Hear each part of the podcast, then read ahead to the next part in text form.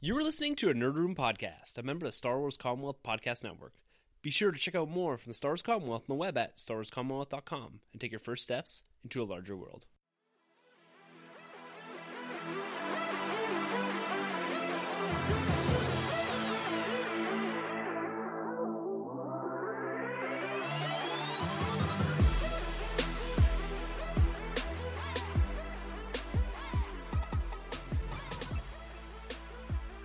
Everyone, and welcome to Nerd Room. We talk all things Star Wars, Marvel, and DC. This is episode number 211. We'll be discussing comic, film, and TV recommendations for lockdown and quarantine. I'm one of your hosts, Tim. I'm Troy. I'm Carlos. And I'm Sunjay. Ladies and gentlemen, this is the first official quad recording via Skype because we're all in some form of self lockdown, self quarantine.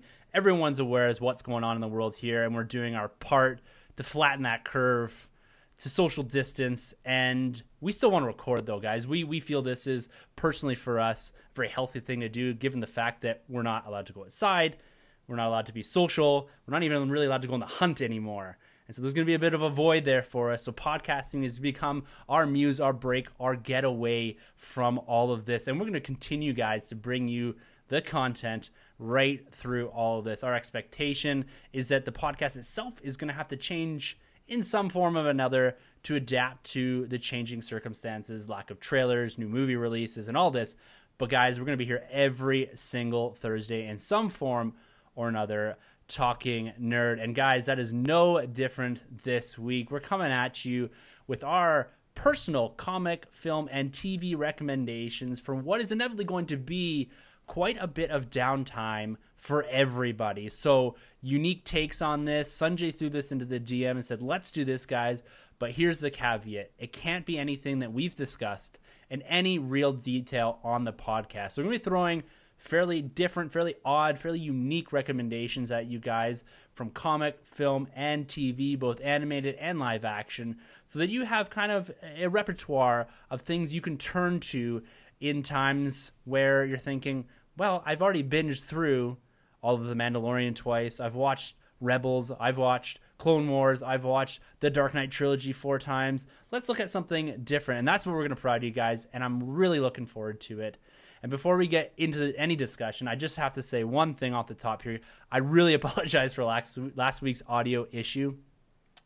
I uh, was a bit distracted with everything going on, and I forgot to take a clip out, and I ended up with a, a double uh, double audio in one piece of it. So I do apologize for that. Hopefully, no audio issues this week, but we do ask that you be patient as we transition into more of a remote podcast recording, as opposed to we always do it for the most part in person here. So fingers crossed nothing goes goes sideways this week and we'll keep our, our, finger on it to make sure that we continue to deliver things at the quality that you guys are used to so guys with all that being said welcome to our uh, our first remote podcast in quite some time, our first quad remote podcast, and we gotta we gotta kind of do our week in nerd here, guys, like we always do at the top of the show. But this is gonna be a unique one because it's very likely to be the last our week in nerd in any great depth or detail for quite some time, given the current circumstances. Toys R Us is now closed. The malls are closing. Comic shops are closing and so we're going pure digital, guys. Sunjay, you're going to have to finally embrace that as he steps up and walks away. This is something he wouldn't do if he was here in the room. but anyways, guys, let's let's get into it for this week. I'm gonna throw it over there to my dude Troy. I, am seeing the, the nerd room there in the basement. It's looking sure. fresh to death. Ah, but what's been going on for you, man, this week in nerd? Oh man, it's it's been slow it's been slow. Um, you know, I picked up a couple trades. Uh, staying strong because I feel like for my strategy, it's going to be a lot of trades um, to keep me through, to keep me through these times, man. But um, I did manage to pick up just something small when it came to figure collecting, and that was just a um, actually a couple online orders. So I ordered a She-Hulk head sculpt um, for that hairdo that she has to throw on a Wonder Woman DC Essential line that I had. And again, I got to give props to Grabs because Grabs came through and got his hands on a incredible She-Hulk for the Fantastic Four Marvel Le- Legends wave, and uh, right away I was like, man, this thing's incredible. I can't touch this, but I need that hair on another figure. I need it. So uh, it came through the order, um, peeled that thing off, and it, it, turned out pretty cool. I also did another thing that I normally never do when it comes to uh, online ordering, and um, I'm on a Superman kick right now. And I ordered a, uh, a classic Superman uh, DC Direct uh, knockoff, though. No shame my game, man. Oh. So um, this thing's terrible. It's horrible. I saw the pictures online, and it looked okay. And I was like, maybe I can take that head, maybe I can take that cape. And the thing finally came in the mail off eBay. This thing's horrible. It's, it's hot garbage. So I don't know what I'm going to do with this figure anymore. I have it somewhere back there. You can't even see it. I kind of want to hide it. Clearly, I didn't post this figure because I'm ashamed of it. But um, that's something new that I did. I probably won't ever go back to doing. I do know there's some really, really nice um, knockoff figures out there. So I don't know. I'll probably have to do a little more research next time I go that route because there's some figures you just can't get your hands on, you know. And uh, since I'm in like taking a lot of things out of the box, I felt like maybe I can go this route with a couple figures. Not the case for me. So, other than that, man, it's been a slow, slow week on the hunt. Um, just, just reading lots, lots of books. Finished the season of uh, Hunters. Fantastic. It's a high recommend. Amazon Prime is the way to go to watch that show. Al Pacino's fantastic. It's just ah, that's my show right now. Um, other than that, man, that's all. That's all I got.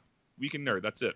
Yeah, man, that's it. That's yeah. it's uh, it's surprising because how yeah. quickly and how much of a week difference makes in all of this. Yeah, um, but I'm glad to hear you're getting into those trades, and sure. uh, I'm gonna be interested here now that Sunjay's back in the room if he's gonna go full digital. Sunny man, like what you get up What's to this up? week? Have you uh, have you Oh, transitioned or are you going to transition finally into digital, both film and comics, uh, with the impending kind of lockdown here? Um, well, depending how long it lasts. I mean, I have 2,200 movies to get through first, so if we uh, if we uh, come to that and uh, we're still here in a year, probably. But uh, no, man, I'll still be with um, I'll still be with physical. What I'll probably be doing is just saving my money, man. Just like Yeah. anything that I would spend, just like save it, and then when when shit is back to normal, then it's just gonna be like spend, spend, spend, spend, Free for all. You know what I mean?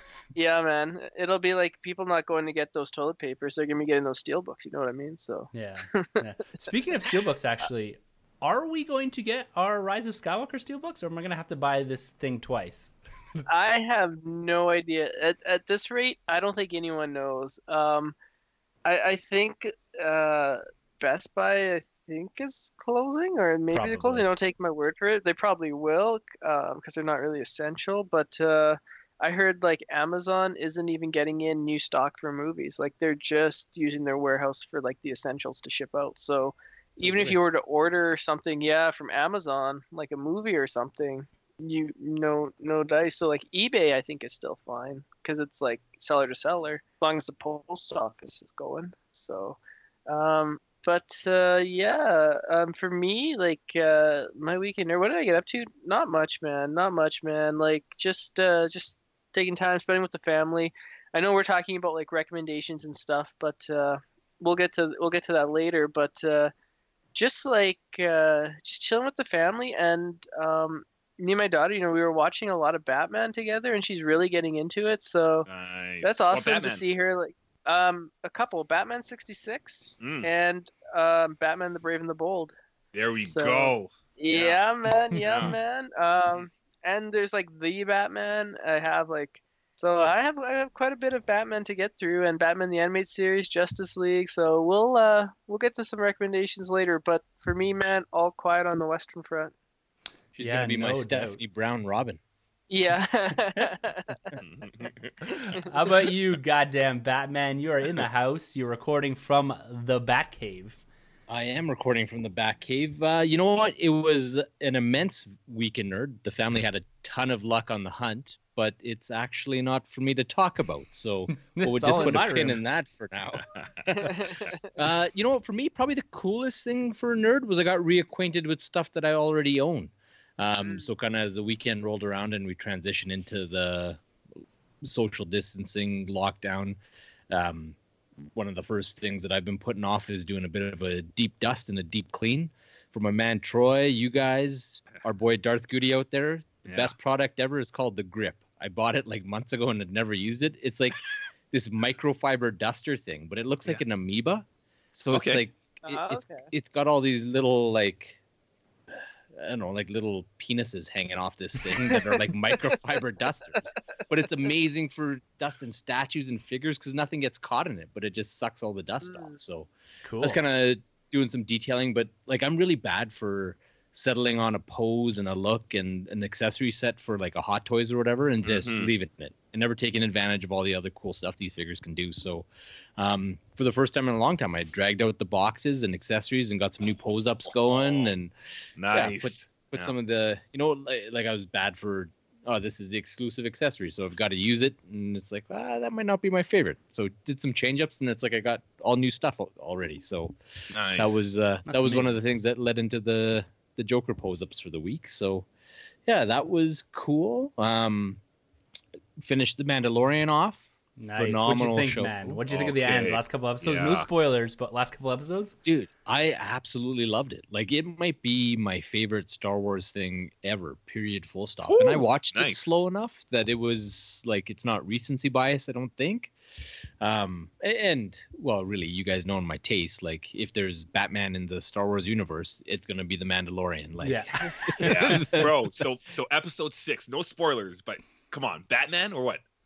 is that uh the frigate Um, he's on a spaceship. He's on the ship. yeah yeah Yeah. yeah yeah Yeah. Oh, four Yeah, right. Sure. With the bounty Come on. hunters and stuff, right? Yeah, that's that's like some Ten Nights of the Beast action on that one, Oh. man. Like, oh, it was, it was beauty. Yeah. Um, yeah, and then uh, it might get me kicked out of the Commonwealth, but I got caught up with Picard, and so uh, Good been watching. Oh, What's that? Picard. Things about it. Yeah, no, it's Yeah, pretty good. yeah. It's uh, it- it's got a neat vibe to it. I can like, I don't know, the hardcore Star Trek guys are seem hard to please, but I I like it. Like, and the real test was my kid that I'm watching it with. She's never seen an episode of Next Gen in her whole life, and she loves it. So we've been working our way through that one, and um, Is she like, why is Professor X here? he, he kind of looks like my dad, to be honest with you. So it's always like, oh, look at Papa like going into action and stuff. So. and then uh, comics. Uh, shout out to Grabs and Troy. Uh, dipped into Philadelphia. Thought, ah, you know, what, I'll try the first issue. Oh. And the first issue quickly led to reading through all four of the current ones that are out. So um, that one is definitely one that I'm going to keep going with. It's like it's pretty familiar scenario for what they're going with without spoiling that first issue, but uh, they do it in such a unique way. It was it was awesome. Um, and then yeah, the the Star Wars books, Kylo and Darth Vader Oh, yeah. came out last week, so went through those like that Kylo Ren series. It certainly needed to be a six parter at I least, agree. if not more than that. But um, You guys it was finished both? Yeah, I oh, finished two. Yeah, Darth number two and uh, Kylo Ren number four Yeah. too. Okay. So we're all on the same page. Okay. yeah. Yeah. So why don't we do a quick uh, spoiler discussion on those ones Cool. while we're Yeah. while we're here? So guys, if you haven't read Kylo Ren, Rise of Kylo Ren number four or Darth Vader number two, heavy spoilers coming uh, All for right, I'll see you guys in like five minutes. So I'll just shut the mic when you guys are done. Just give me a wave back. No, I'm just kidding. Go ahead. All right, let's let's let's uh, let's shoot on uh, Darth Vader number two here. All I gotta say is, uh, Troy, man, did you write that? Oh. yeah, you nailed it with that prediction, man. yeah, Name yeah. and all. Yeah, man. Wrote it. He Yeah. lived it, man. He lived it. The Anakin action. What did you think of that reveal though? After you know we had kind of discussed it, and that made the most sense in our head, and Yeah. boom, they laid it out in front of us, just as as more or less as you you penned it on the podcast here, man. Yeah, man.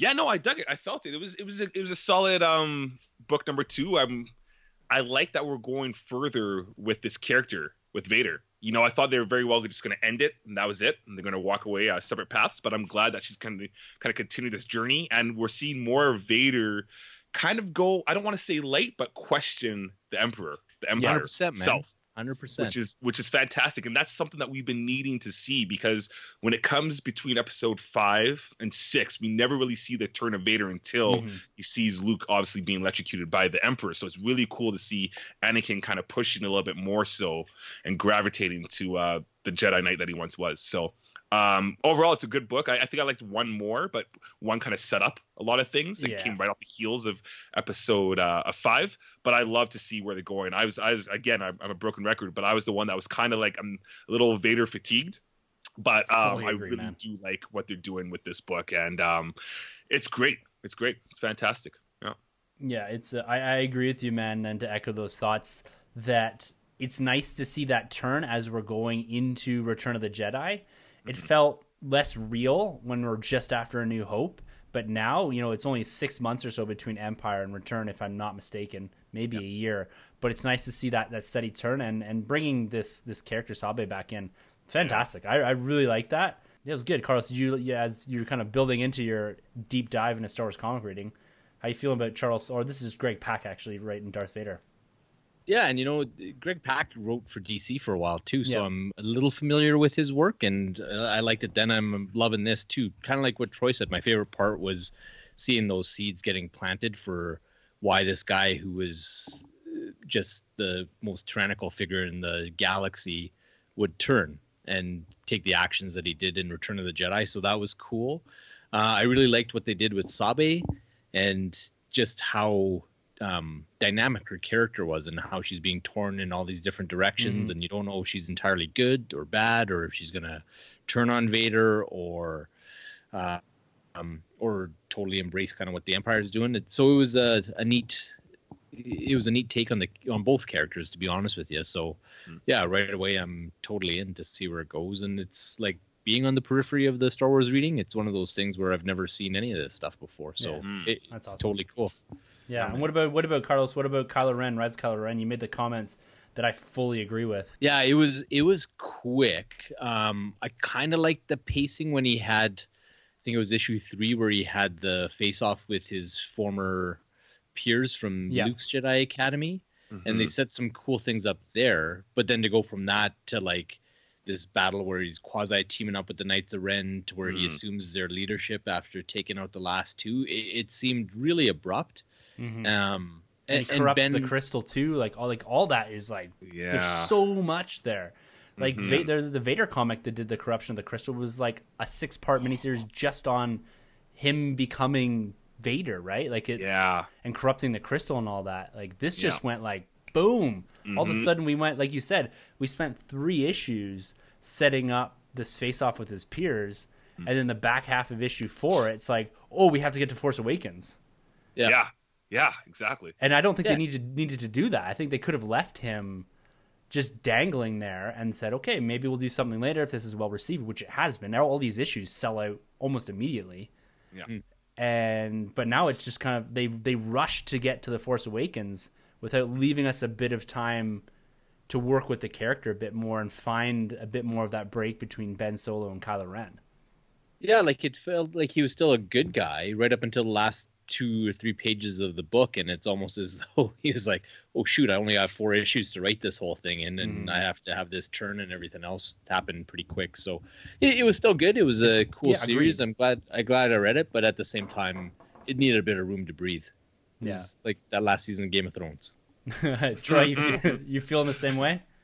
Yeah, you know, I, ah, man, I hate to be that guy, but I gotta call it, man. The Knights of Ren to me is it's it's been a letdown. They were they were so hyped. I thought there's so much potential for these band of characters.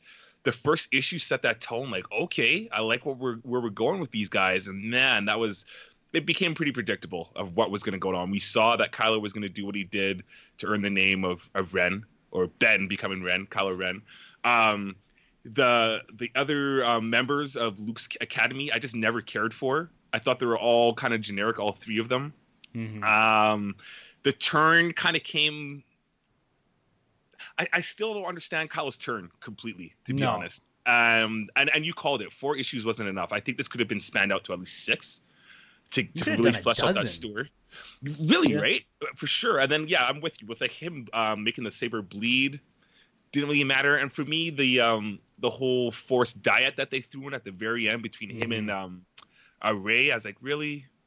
And that was Ah. like one panel, wasn't it? As they're rushing through everything else. Like, yeah. So, and the art was kind of funny too. Some of the art, I, I I hate to be really nitpicking, but some of the art was kind of off too at some points. So, it was honestly is the conclusion of the whole story and is the weakest one for me. I think one, two, and three were pretty cool. Agreed. Four didn't really quite do it for me. And and it's only, I'm only like this because Charles Soule has been really really strong with a lot of his stuff from Daredevil to super Vader, solid. You know Obi Wan and Anakin. He's been solid. So for me, this is probably one of the weaker books he's put out, just because he's just such a great writer that I feel like he set the bar a lot higher in his past work than this. Yeah. Yeah, it's it's such a fine balance with these things. You know, there's been issues or runs that we've said this doesn't need to be 12 issues. And even a six issue might have given it a bit more space, which is usually the trade. So the four issues Yeah. is, is kind of an odd number for them to do. Yeah. And I just don't fully understand that because I agree, even with, with his peers, it's when the deaths do come, it's like, okay, Yeah. right? You, you didn't spend any time with these people to, to kind of even establish a relationship between them and Kylo and how hard it is for him to battle against them. Yeah. And so, yeah, there's no stakes in it almost. And No. I agree, the dyad, the bleeding of the crystal, Yeah. it just happens so fast. Yeah. And And even like the, con- yeah, Palps is in there, the construction of his force at the cross saber too. Yeah. Like it's like we got to throw all this stuff in, and and make sure that you understand that. And it, it's funny because that's not what Charles Soule usually is about. He's, No. I would say, a more longer form storyteller. Um, he's very particular about the things. Like this almost didn't feel like a Charles Soule book. no. This last one, the first three issues for sure. This last one, yeah, I, I I feel like he had a grander idea for this story yeah. and then it was compressed down for whatever reason. And I agree, it's not it's not bad. Mm-hmm. It's just I think there is more potential at the end of the day. uh, Yeah. for what they could have done with that with just a bit more time. Um, a few more books to, to Yeah. kind of resolve some of these things because I, I was really enjoying it, and even the Knights of Ren, I agree, they they kind of have been on this super roller coaster for me where pre Force Awakens like this these guys are gonna be amazing, yeah. after where they didn't really appear, I was like, okay. And then Last Jedi, they didn't come. And then, okay, we're gonna get them Rise of Skywalker, and then they didn't do much with them. Okay, this book's this book improved them for me. I will say, I will Yeah. hold to that um, that idea when we first started reading this that it definitely improves the Knights of Ren for me um, contextually within the whole sequel trilogy, but it never really quite gets to the point where I think these guys are going to be badasses. So interesting. It's it's. I think the Star Wars books are, are stronger than they've been in a long time for me personally. I even picked up uh, Bounty Hunters number one by um, Ethan Sacks, and it's pretty cool actually. It takes quite a few cues from the Mandalorian. There's certain Nice. words in there like uh, with regards to the bounty pucks and the the Beskar armor and that. And so it's going to be an interesting watch because one to watch because I think, like I said, it's taken a few cues from the bounty hunter world that we do see in the Mandalorian, and this just takes place between Empire and Return of the Jedi, just after Boba Fett's uh, captured Han Solo there. Oh, nice. Um, so I'm going to keep with this book. It was an interesting. You got Boss uh, Boba Fett and this uh, this new. I think it's a new character, maybe from the con or from the video games. Valance. Um, Not, I remember they had that. They had the. What was it? Shadows of the Empire. Did they have that one cool book for a minute where, um, just after Episode Five, um, Boba Fett captured Han and all the other bounty hunters were like chasing him. Do you remember Yeah. that book? yeah, yeah. Is it really? Is is there any kind of cues they take from that one, or is it completely different from Um, that Legends? th- I think it's completely different. It's Yeah. there's a little bit of some underlying like why did Boba Fett get Han Solo, and so but I don't know. It's cool. There's familiarity there. It makes Boba Fett look like a badass too. Nice, Um, nice. So Bossk is pretty cool in it. So yeah, I'm gonna stick with this book for sure. Maybe more digitally now um, to Yeah. keep up with it. So, Yeah. but it's it's definitely. I always say you know I got one issue to hook me. This did enough for me to get into issue two and kind of continue with the series. So I'm pretty pleased with that. Carlos, sorry man, I we didn't mean to cut you off there. You you got you all done there for your weekend nerd? Yeah, I think so. Good enough. Yeah, awesome. Well, like like you said, your weekend nerd kind of bleeds nicely into mine because, uh, to be honest with you, um, I had quite a successful week. Odd enough, um, and a lot of that praise goes over to Carlos's wife, who has been grinding for us. We've been looking for those Black Widow figures, man. Like almost to the point of where everyone thinks, uh, everyone around me thinks I'm crazy because I go to Walmart five times a week looking at the same shelf aisle and just staring at Black Widow tags. Um, they made one change. I did see that Gray Widow at the at the local Walmart. And I said, "Okay, guys, look, I'm it's getting closer. They're coming." And then Carlos says, "You're about to love Wonder Woman." He sends me an image of all of the uh, Black Widow Marvel Legends figures that your wife found, and I'm like, "Get all the MCU figures for me. I don't care. Just get them." and so yeah, big shout out to your wife, man, for coming through in a huge way for me there. Um, these figs, man, I haven't had a, a good chance to to really look at them in detail and i'm hoping to actually do a bit more of a slight video reveal whether it goes up on the podcast app or whether it goes up somewhere else instagram with these figures. Um, but face sculpts look fantastic. Taskmaster looks great. Black widow figure unreal. I'm super pleased with what i've seen so far. Again not having gone through them in, in a ton of detail but i'm happy to have them in hands because guys with all this downtime I got a ton done here in the nerd room, and I've got my Marvel Legends wall complete. Yeah, I've man. got Oh, can't wait everything to up. see I'm gonna throw an image up on Instagram on Thursday to accompany this episode. But I'm super super pleased with it. I've got about hundred Marvel Legends up, and I've got them arranged in order of film, going from Phase One all the way up through to the uh, the Infinity Saga there. Dope. And I've left a few spaces for figs I need, but I'm I'm super happy. It took me a while to get it set up. Um, I actually did it with four shelves, and then I realized I needed a fifth, so I had to reconfigure everything. You're But gonna need the ex- grip, man, to dust that thing. I'm going Yeah. to. I'm going to, man, because it's going to be a pain to grip. Um, and as you guys can can sympathize, it's hard to pose these things, get them all standing up, and how many times I dominoed these things, I'm not going to admit. And uh, it's unfortunate, Troy. You have this experience too. It's difficult with the female figures because their feet are so small Yeah. that I I end up using actually sticky the the poster stuff yeah. um, to try to get them to stand better. And I I, don't want, I, and I, when I posted, I don't want anyone to be mad at me. And I was telling this to my wife. I was like, it's not like the women. A lot of the times are towards the back. I'm like, I can't help it because I have to ha- almost have them leaning to get them to stand. And I'm like, I yeah, don't. all those all those figures are top heavy for the women that they always make. Little bit. but they just, Yeah. it's realistically with the fig, it's just their feet are so tiny, Yeah. And they have heels too, right? So Heels, yeah. Support as well. Yeah. and so it's a pain to, to pose them. But Yeah. nonetheless, I'll throw a picture up on that, and it doesn't stop there because you know Carlos and even myself, we're a, we're a Funko Pop hunting for Tim this weekend. Um, I got a, I got a message from Carlos. I got an EB exclusive Mandalorian Death Watch Mandalorian here. Beautiful fig, nice bright blue. It's Nice. awesome, loving it. This is I'm the in- way. This is the way, right? This I am uh, way. big fan of the the exclusive Funko Pops. It's kind of a bit more of my focus. And then I was up at, at the local here, up at Phoenix Comics in the Southwest, and I've been talking to the owner there. And I said, "Look, I got all, a whole bunch of Funko Pops. You know, after I did some sorting here, I got a bin of them. I said, "Do you mind taking a look at them and seeing what we can do? You know, I'm not looking for cash. I'm just looking for basically store credit. Um, I'll spend the money here, and I'll come in here every week and buy something off you." And he said, "Sure." So he kind of gave me a rough assessment. It was pretty much in line with what I figured, and so I ended up with a nice credit there. And I kind of snuck through and grabbed a few things, including a uh, an exclusive Stan Lee Funko Pop from uh, Captain America: The Winter Soldier. Um, Nice. So this is, this is a beauty. I, it's it's great. It's him in the uh, the guards outfit, and because it's from Winter Soldier, I had to grab it. Of course, I uh, also grabbed. Um, you know, I'm a sucker. I put this on Twitter. I'm an absolute sucker when it comes to Captain America Funko Pops. They have these new like wood, plastic wood looking Funko Pops. Absolutely ridiculous. Hit my my Twitter. It's up on there. But I had to get it, and it was, and I'm so dumb too because it's exclusive or considered an exclusive. It was like four bucks more than a normal Funko Pop. and So it's plastic, just painted to look like wood. that's I Or is guess it wood painted That's- to look like plastic? Well, someone asked me if it was actually wood because that would be more impressive. But it's plastic that looks just like it has kind of the knots and stuff in it from wood. Okay. I I don't I don't get it, and it's it looks to be probably close to the. I'm just trying to compare it here. Somewhere in the space of Civil War to Age of Ultron cap that they've redone. okay.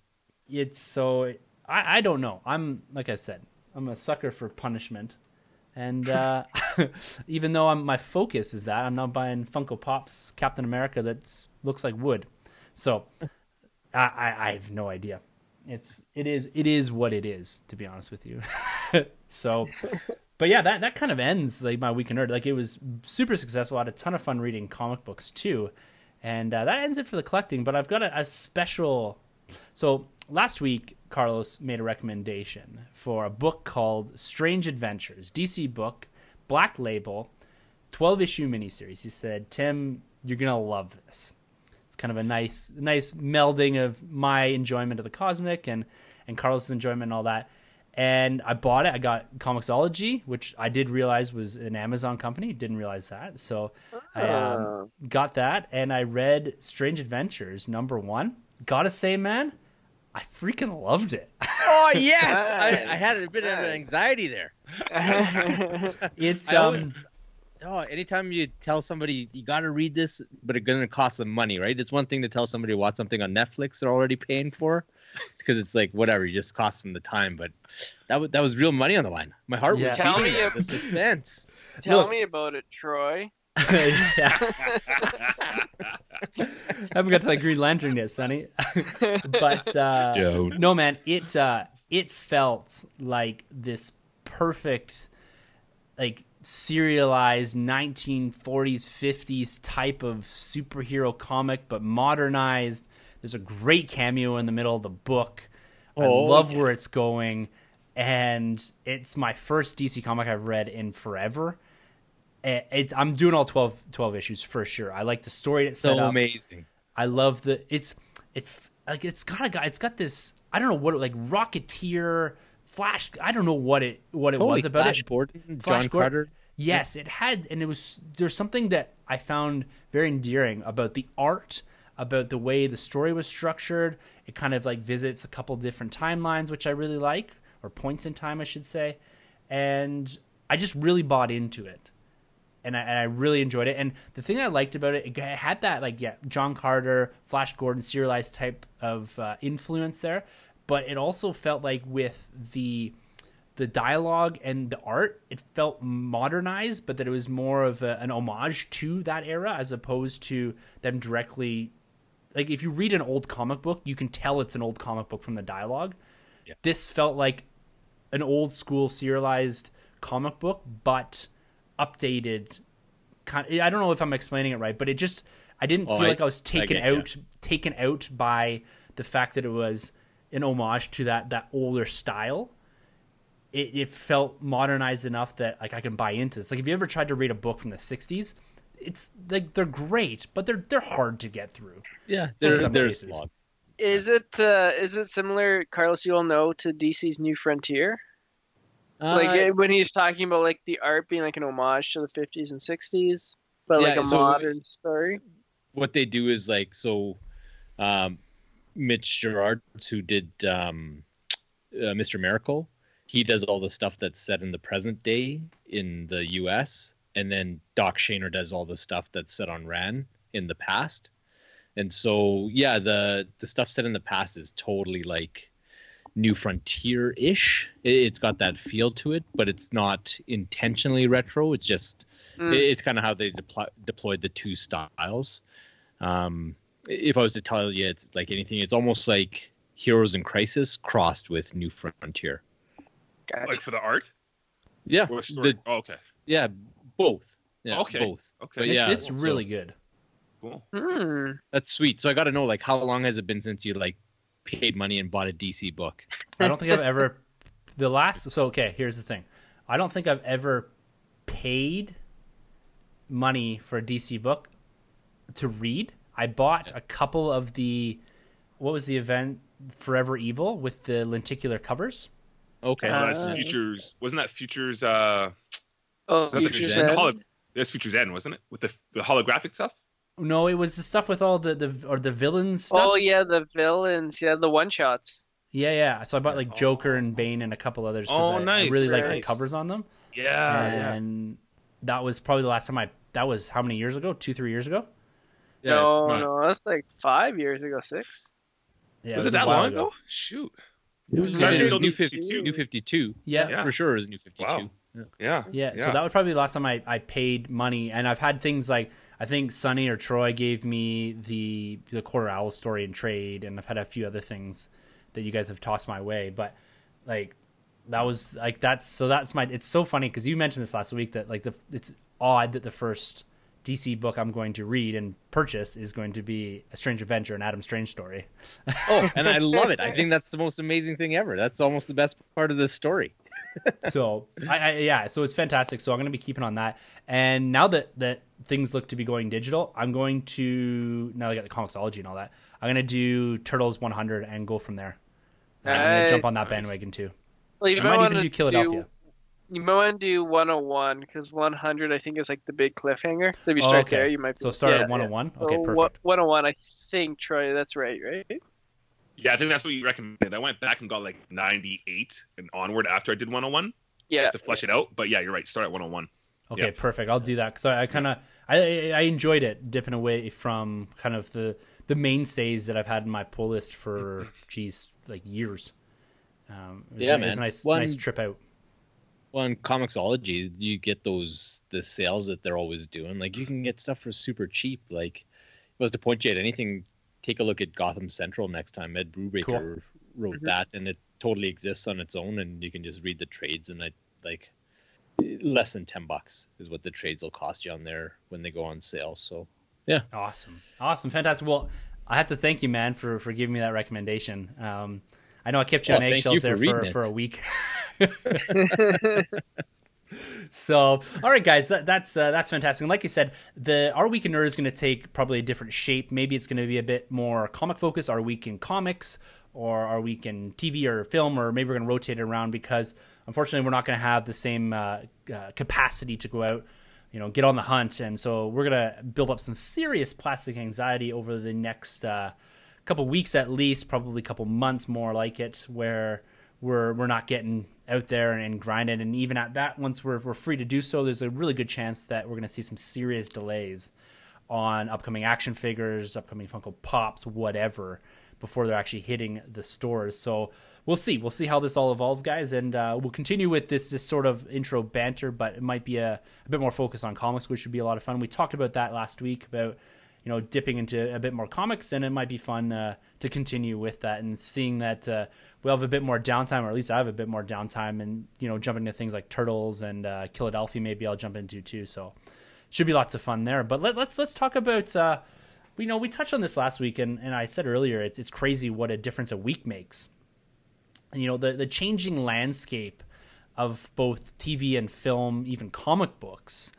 You know, we went from last week where, and unfortunately, I cut it out of the episode. But if I still, if I have a reasonable copy of, it, I'm going to drop it into the episode where I made a bold prediction that things were going to start dropping onto video on demand or streaming services early you guys didn't think it was going to happen. Not in the same capacity that even we're seeing right now and what we could potentially see. So uh, I'm going to pat myself on the back for that one. But what we've seen is essentially a complete and utter collapse of the theater industry in, in some capacity here. Because as of this point, I think all theaters in the US and Canada are closed. AMC, Regal, Cineplex all announced within the last couple days that they will no longer have their doors open. They started by, you know, cutting it back to a, a, a means where you only have 50% of the audience filled. And now they're completely closed because of all this. And as a result, we've seen this knock on effect where we've had Mulan and Black Widow both officially confirmed to not be being released in their original release dates. Mulan at the end of this month, May for, for Black Widow, undetermined release dates for those. So we might see them in the summer, and we might not. Who knows? We uh, we saw even the streaming services really stepping up here. We had Disney Plus have Frozen Two released three months early onto that platform, really narrowing that purchase window. We had The Rise of Skywalker released digitally on all platforms a couple days early um, than it was than it was originally meant to. And we've even seen Universal really turn to the, the VOD, where The Hunt, Invisible Man, and Emma will all be released on March 20th. They're all currently still in theaters, I believe, and I don't even know if all of them have been released. yeah, the Hunt came out like within the week that it was released. Yeah. it got Yeah. announced that it's hitting VOD. Yeah, which is which is crazy to think about. And we had uh, Birds of Prey. We've we got that now. It's confirmed to be coming out for digital per- per- purchase on Amazon, iTunes, and all that on March twenty And so that that's wild. That you know that's still technically in theaters. Um, Yeah. So we're Yeah. gonna actually get to the review now because I'm gonna be able to watch it. There we go. Well, one, one episode sorted. yeah, there you go. And then even uh, Trolls World Tour, which hasn't hit theaters but is confirmed to hit uh, streaming services are VOD on April 10th over the Easter long weekend. Um, that's Trolls nuts. 2, which is it's Yeah. crazy. It's it's completely losing its theatrical window. Yeah. And So- that would have been a decent size release for Yeah. I think that's Paramount. Yep, Paramount. Yeah. Um, Well- so you know, in a well, week's uh, time, we've seen a complete and utter upheaval of this whole movie industry. Even to the question, like I think people are starting to question, like, is Mulan and Black Widow going to drop on to Disney Plus? I don't think so. At this point, at least, they're they're substantial investments for Disney, and can they wait to August to release? I think so. But uh, but Troy, man, what are you thinking about this this massively changing landscape that we're seeing here with everything being delayed to this early release for everything from Frozen 2 to Birds of Prey? Then what are you seeing here?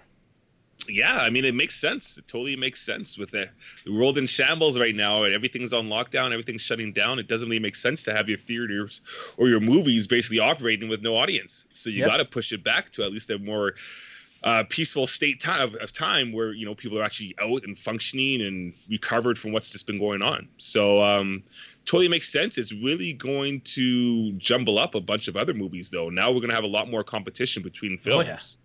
It's going to be crazy.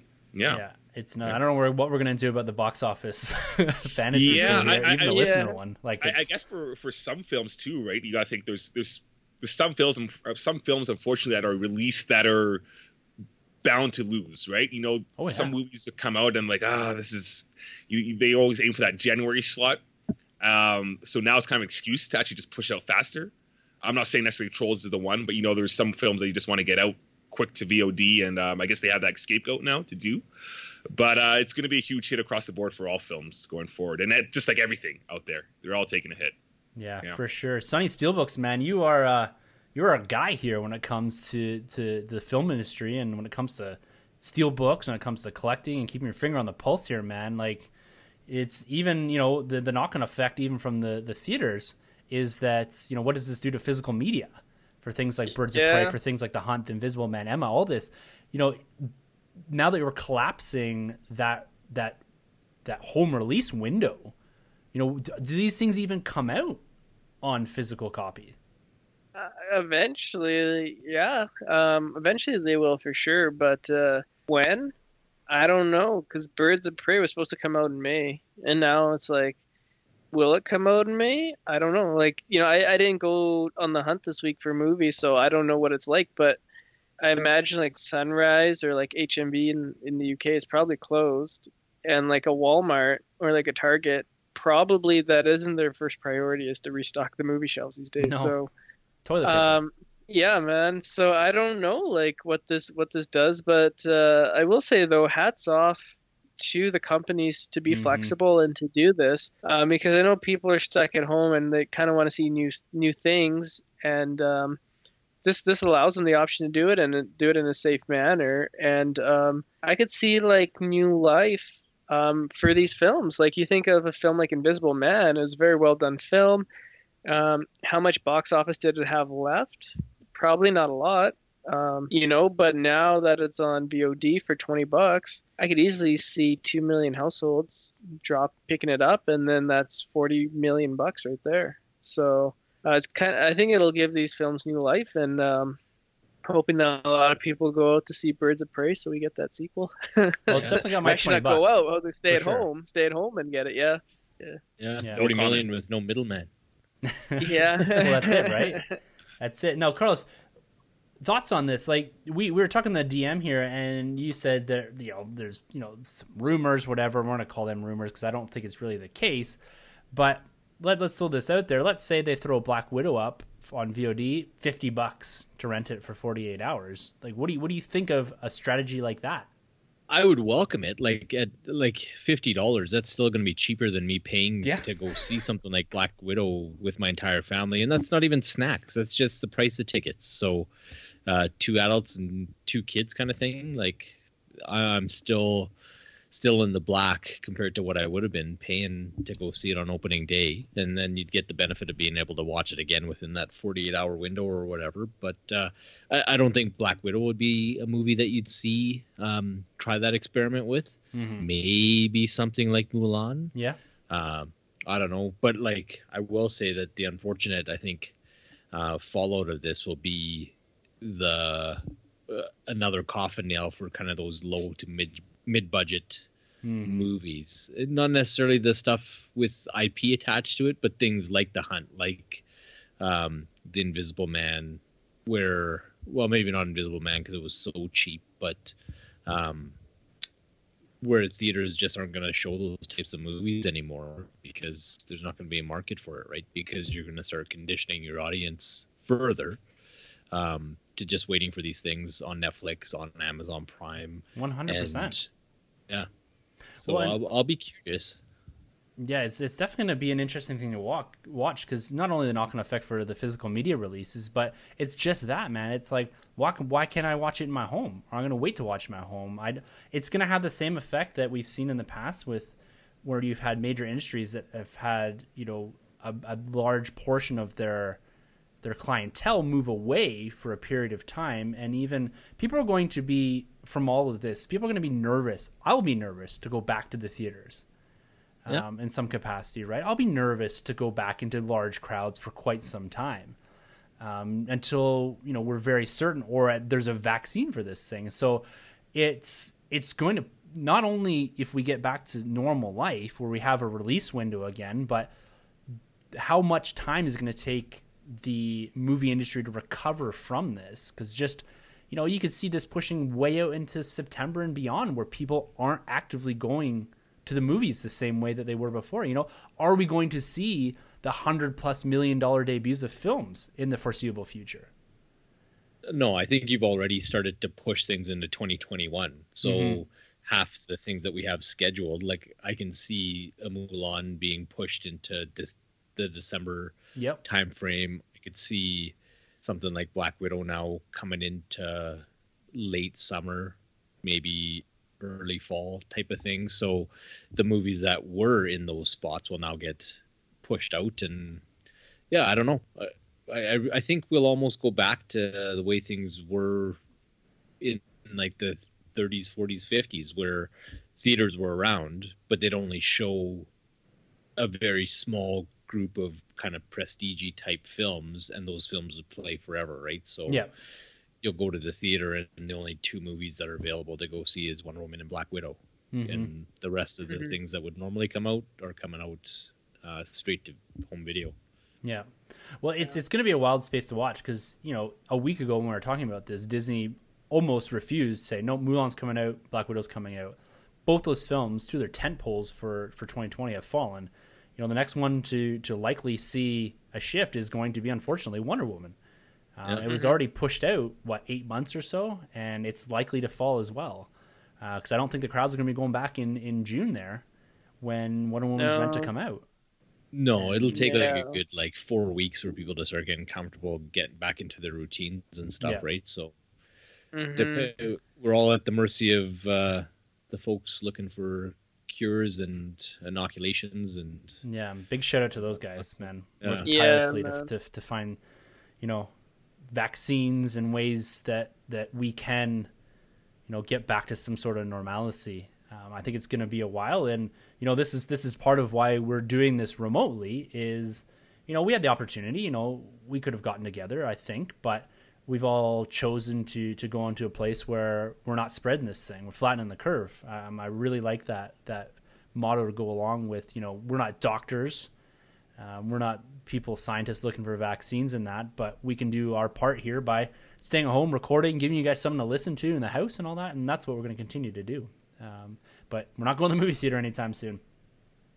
No, no, man, and uh, you know it could be like a thing where we're looking with like December, and I think theaters will try to do something to try to win people back. You know what I mean? Like they're not just gonna go quietly; they're gonna try something to like I don't know what it is. They're probably think of thinking of stuff to do right now, but uh, yeah, like they're they're not just gonna wither away and go away. They're gonna actually like fight for their market share, and you know, Cineplex and uh, AMC and Regal theaters, they're all gonna they're gonna do do whatever it takes to stay stay alive. So and stay uh, stay as a business. So unfortunately, I think the only thing that's going to help them is time on this one. Yeah. people Yeah. forget about this stuff. It's it's like anything. Even after the, the tragedies of 9-11, it took a long time for people to go back on airplanes in the same way that they Mhm. were pre pre 9-11 and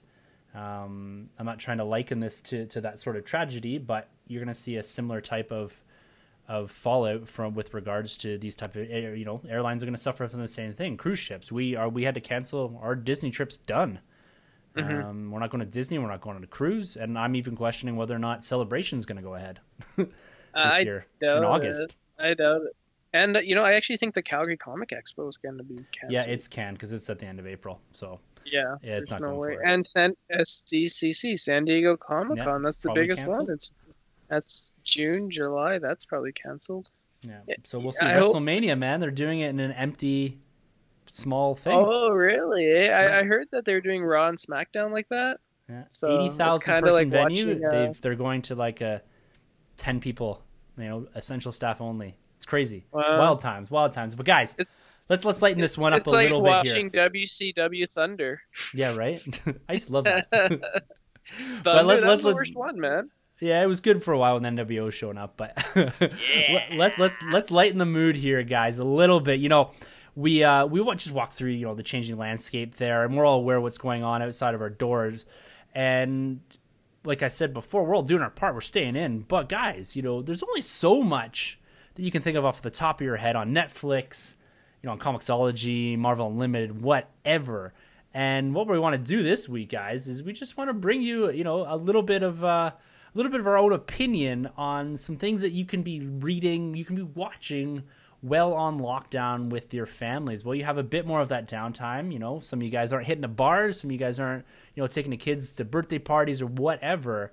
What do you want to be doing in then? And we're going to kick this off. We're each going to kind of roundtable this. We've got, you know, we're going to start off with live action films. We're going to do animated movies, TV show, TV show animated, as well as a comic run or story. We're each going to throw one on the table, um, not with any sort of spoilers, but uh, we're just going to give you guys some recommendations, see what you guys do, and uh, this might help uh, kind of whittle away at some of that extra downtime that we all have for the uh, foreseeable future here. So, Sunjay, I got to throw it to you first. We're going to start with live action film slash movie.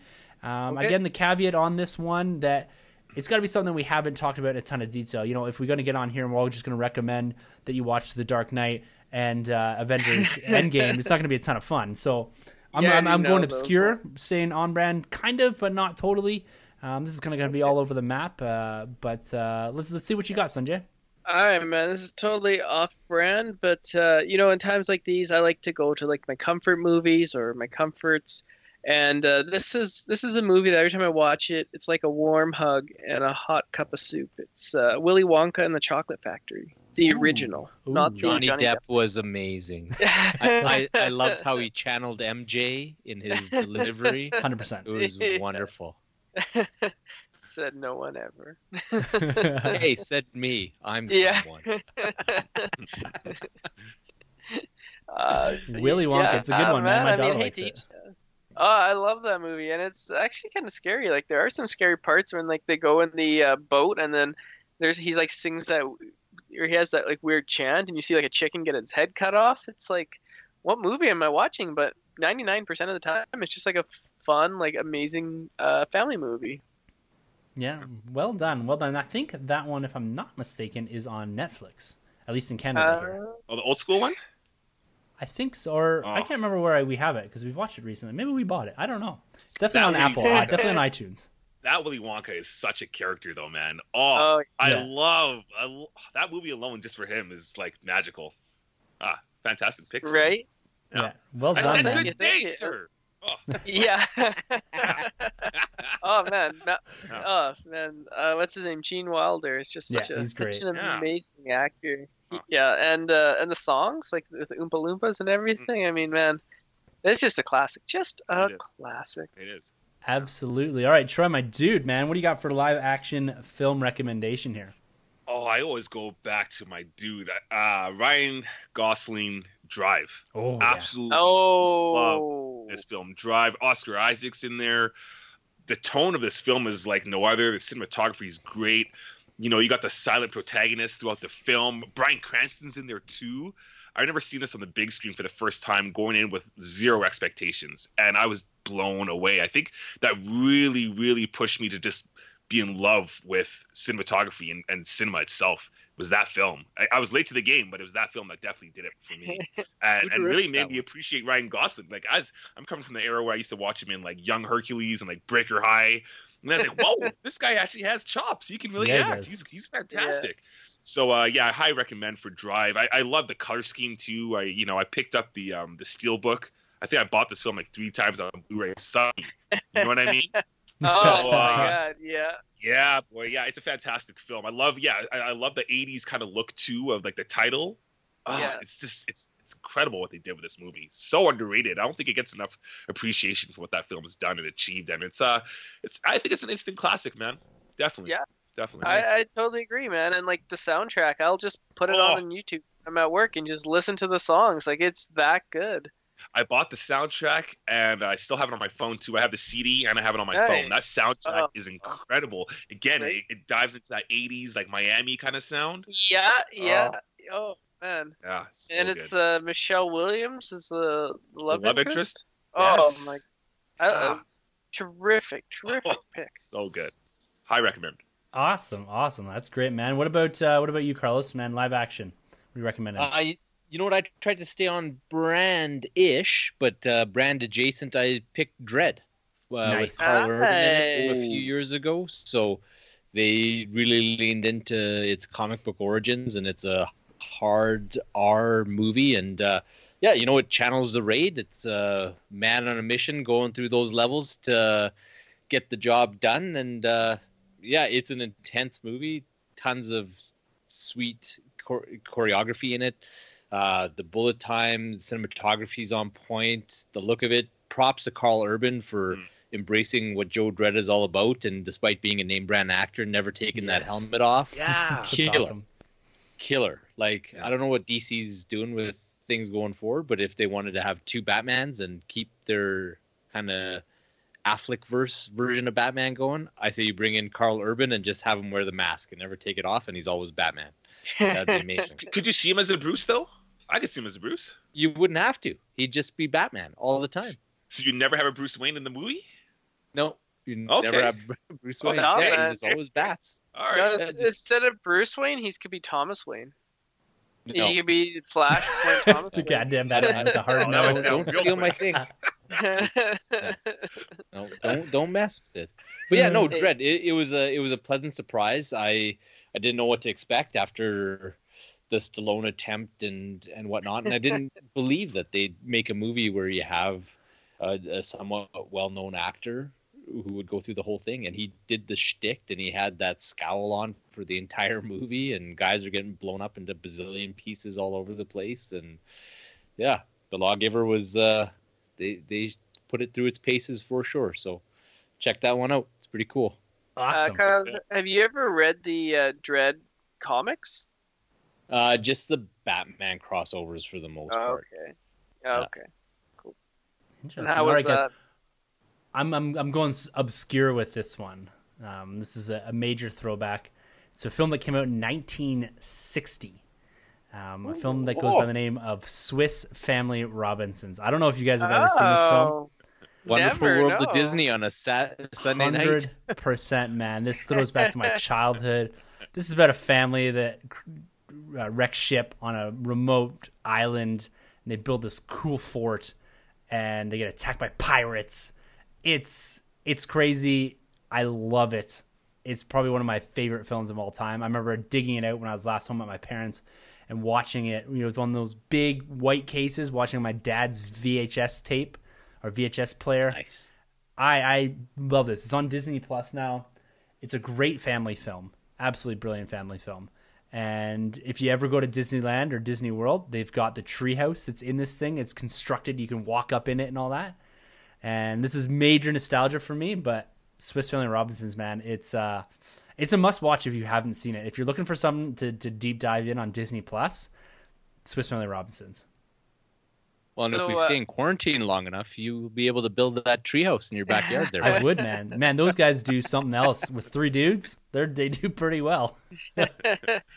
so you can watch um, you can watch Willy Wonka and Swiss Family Robinson with the kids, and you put the kids to bed, and you can watch Drive In Dredd. And there you with the go, man. Yeah.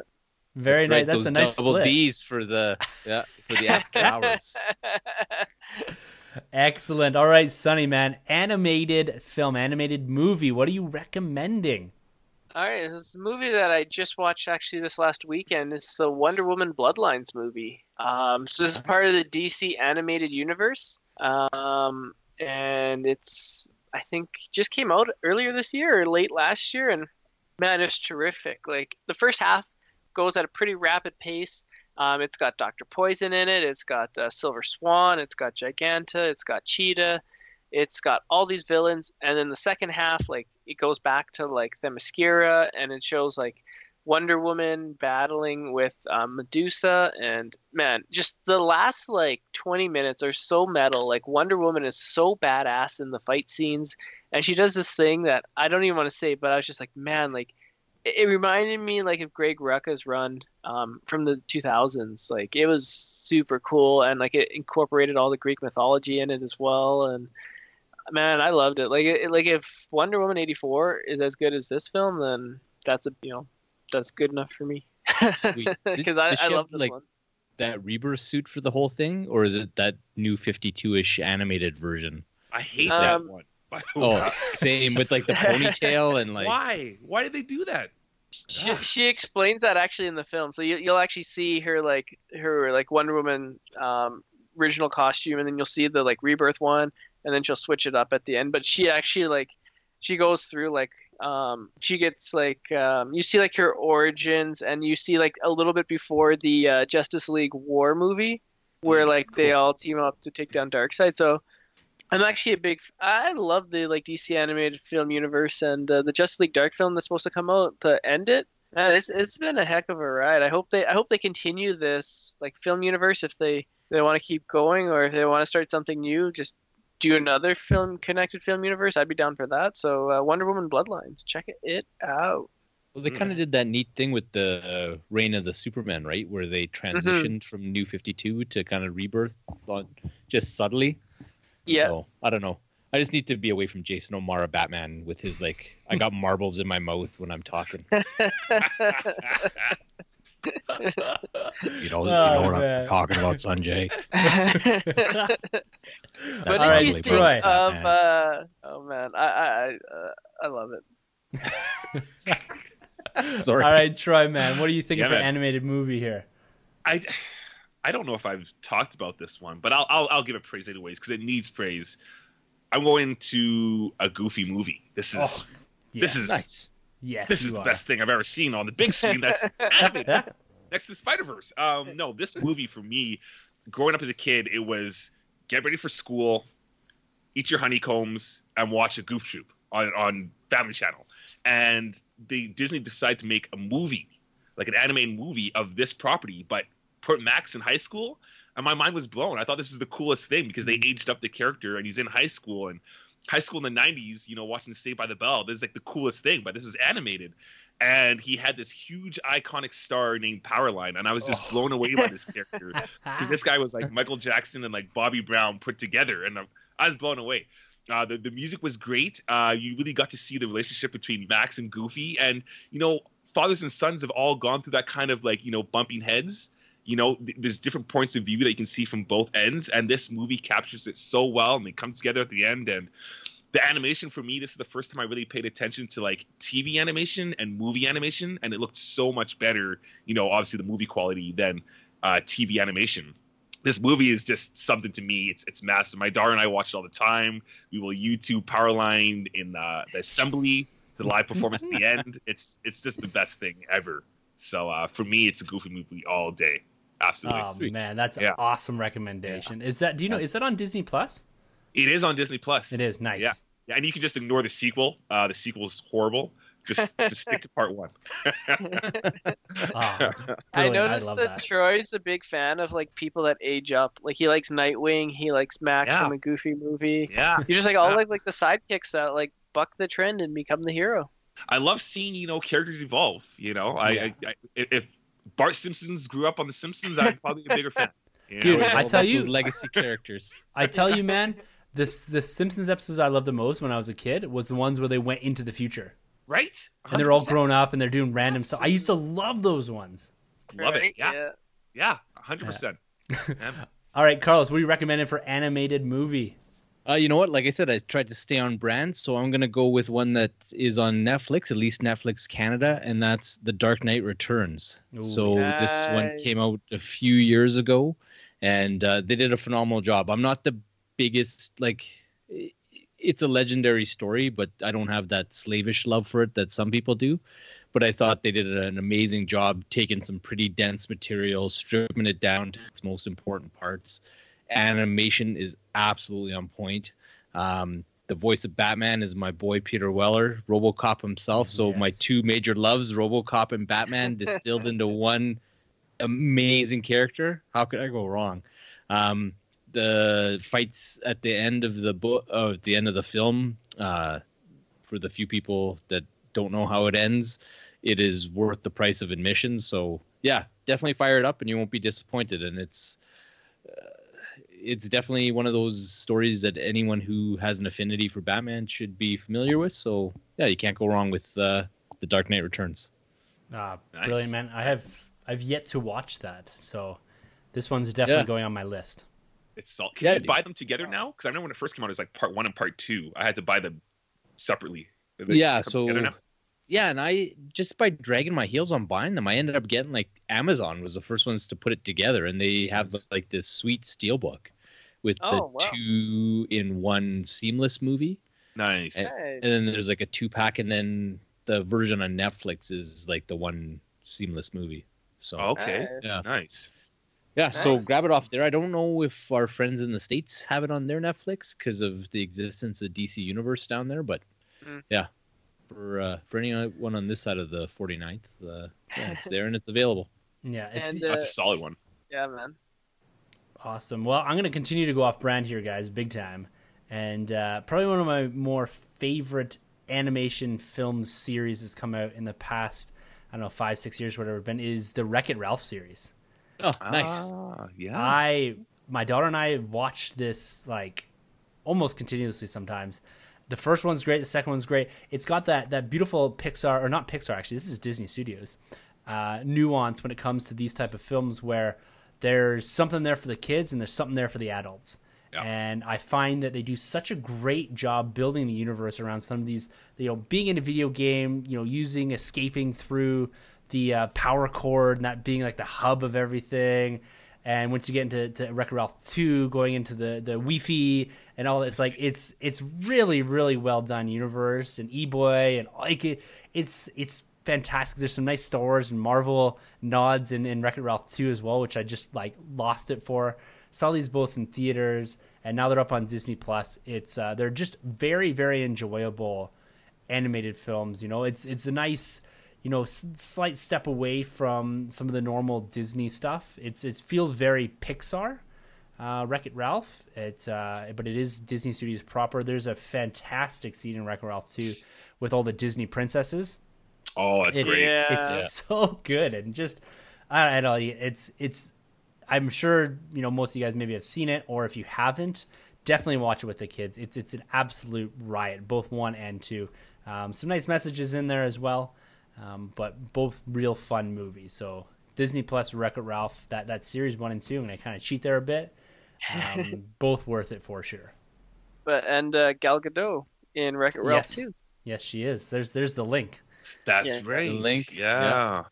And all Yeah, those sweet Street Fighter cameos. Yeah, exactly. Yeah. Oh yeah, Zangief. yeah. Yeah. Oh my god. It's crazy because I always get mixed up too with um Ready Player One as well with the cameos because I know some of them cross paths, right? Like you Yeah. do see Street Mhm. Fighter and Ready Player One, and you also see them in uh Wreck-It Ralph, and they all deal with video games too. So yeah, no, that's a solid pick. Yeah. All right. Let, us move on to to TV show. This is the one I'm most excited about for my personal pick. But Sunjay, we're gonna throw it to you first, man. All right, what are we doing? Animation, live action? Oh, so do live action first. TV show. live Claymation? Puppet. claymation, whatever you want. no, TV show Alright, live uh, action. So uh, my animated is um, Rick and Morty. Oh man, I love this show. Like, so basically the whole premise is Rick, Rick Sanchez is Morty's grandfather, and he's like the world's smartest man, this like brilliant scientist inventor, and they just go on crazy sci-fi adventures every time, and it's just so funny and um, man, just like you just gotta watch it and you're hooked. Like I, I was like. I didn't even I heard of the show because I kind of promoted it in the comics, but I never watched it. And I watched the first episode where um, the dogs take over the world, and I ever since then I've been a fan. I've been hooked. It's it's awesome. They're three seasons in. I think they're working on the fourth or like finishing the third. I'm not quite sure. The release schedule is kind of wonky, but man, this show is gold. I love it. It's so funny, and it, it's got so many good sci-fi jokes in it, and it, it's just like every time watching like an episode of like kind of like the Twilight Zone or like um not not you know but like like an animated version and it, it's awesome it's so good like you just gotta check it out because you would love it. it it's great Yeah, I've heard nothing but good things about Rick and Morty. Um, I love too that it's this kind of funny take on Back to the Future in Yeah, some capacity as yeah. well. yeah exactly so, all right, so we're doing animated. This oh, we're doing animated. Okay, yeah, I was confused there. Okay, Yeah, I think I said live action, and then Sunjay proceeded to do animated. Just I think always paving his own path there.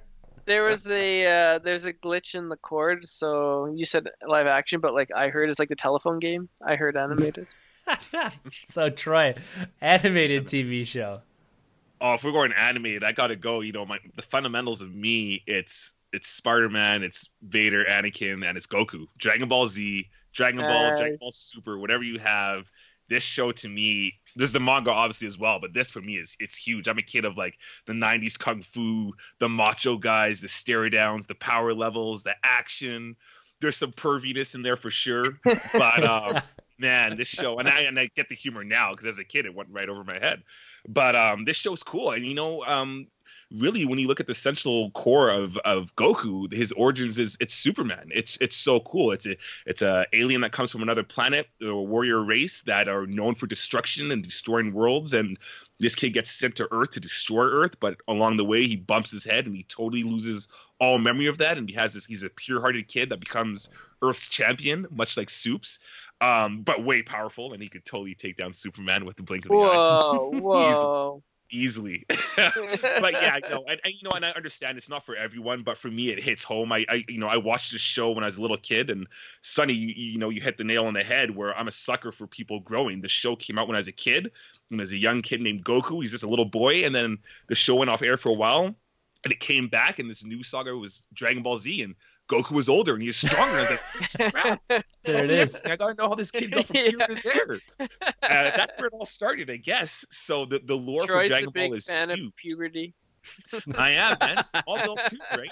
It's, yeah, Hey. you nailed it, man. Nailed Even it. like Right. Ezra till he was Universe. older too in Rebels.